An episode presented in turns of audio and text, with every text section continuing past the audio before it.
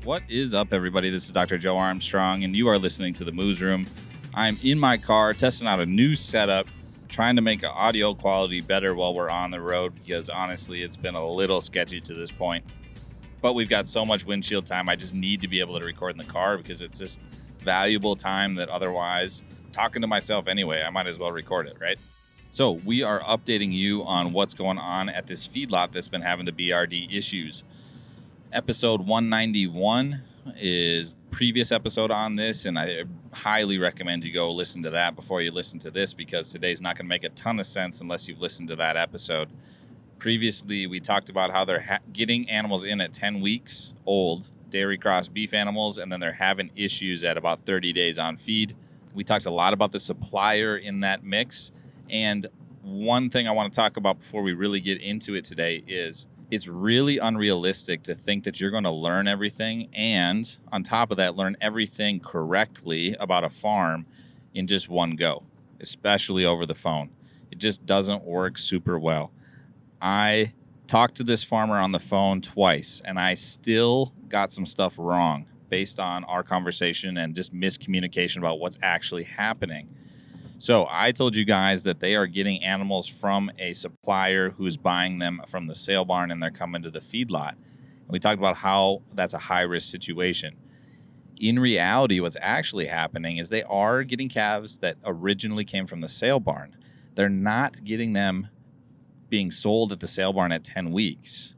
They're being bought by a supplier at 2 to 5 days old and then raised by that grower, that supplier, to 10 weeks and then coming to the farm. So originally, they were at a sale barn, but they are not a put-together group at the barn that comes from the barn directly to the feedlot. And that drastically changes their risk assessment.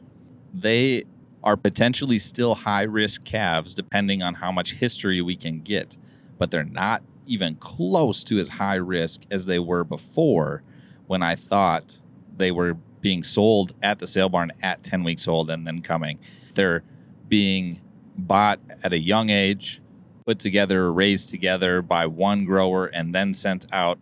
So we have a lot more control in this situation than we thought, especially if this feedlot has a good relationship with the grower, because they can work with the grower and figure out if there's anything wrong there that can be fixed or changed to try to create a better product at the end of that process. That will help everyone, not only this feedlot, but the grower has their own feedlot, so it will help them, and any of their other clients, it will also help them. My ultimate goal in this situation is to try to get to the grower. If everything checks out at this feedlot and everything's going great, I'd love to get to this grower and see what's going on and see if we can fix things there and help everybody. That would help a lot more people than just the feedlot that I'm going to. That's the end goal, and I would be very excited about that if you couldn't tell. So we have more information on deads as well. So we have a couple calves that died, hadn't been treated as much as some of the previous calves, so we sent them to the diagnostic lab and we got some results from there. What we saw on the diagnostic lab report was mycoplasma and some signs of chronic lungs. So what we see in this is that there's consolidated lungs, adhesions to the body wall, microabscesses, and a pretty classic mycoplasma chronic lung pattern. Now, I've said mycoplasma a couple times now, and this is a somewhat controversial topic, even within the veterinary community. What is the solution? Well, for mycoplasma, in my opinion, I think mycoplasma is a secondary infection caused by some sort of lung damage. Now, that lung damage does not have to be infectious. It could be a ventilation issue. It could be infectious. But some sort of insult to the initial defense system of the upper respiratory tract, the trachea, or the lungs themselves has to happen first before the mycoplasma sets up. So we have potentially a management solution to this problem rather than finding it on the end of a needle. Issues with that take or scathing rebuttals, I encourage you to reach out, themoosroom@umn.edu. I'm happy to talk to anyone about this issue. I'm welcome any feedback or any data that someone can show me to tell me that I'm wrong. So what are we doing at the feedlot based on those results? Well, we are going to treat one of the groups that came in metaphylactically. We are also going to let them sit for a little bit and then give them a mycoplasma vaccine ahead of when they normally break so that we have a good 2 weeks before they usually would break with that vaccine in place. But those are all being done under the understanding that these are band-aids until we can find the original and the root cause of the problem and fix that, with the goal being to take that vaccine out and stop paying for it, stop having to run them through the chute with that in place. Mycoplasma vaccines are not easy on animals, so we're losing some performance in the effort to knock this down a little bit. We'll see how well this works. I don't have super high hopes for it working very well, but the break even on the treatment plus the vaccine, it's looking like it's okay. And we walked through how to make that decision with a partial budget with the producer, and he was fine with giving it a go to try, knowing that we're trying to take it out eventually. That's the ultimate goal. So let's talk about the supplier and the grower just a little bit. What do I look for when I'm looking for a source, when I have a grower of these calves? What am I looking for first? Well, I'm definitely looking at nutrition if I can get that information. The other spot check that I like to see is looking at vaccine protocols, because I think based on a lot of the protocols that I've seen, I can tell whether or not that producer has their priorities in the right place based on how often they're giving vaccines and how often they're touching these animals. I'm not going to get on my soapbox about vaccines. You guys know my opinion on that when it comes to giving too much and asking these calves to do too much at an early age and asking their immune system to perform and taking that energy away from them that they could be putting towards growth. I'm not going to go down that rabbit hole.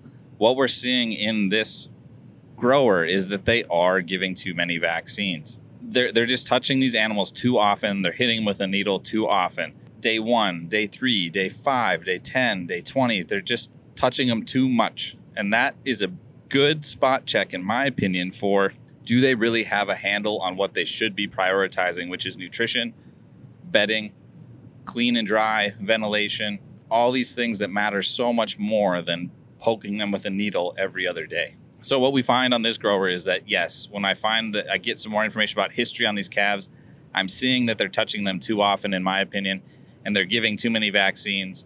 For me, there's a win-win situation here. If we can get to that grower and we can say, hey, I'd really like to come out. I'd like to see your place. I know that you're having an issue in your feedlot. This feedlot that's contacted with me and I'm working with, they're having an issue.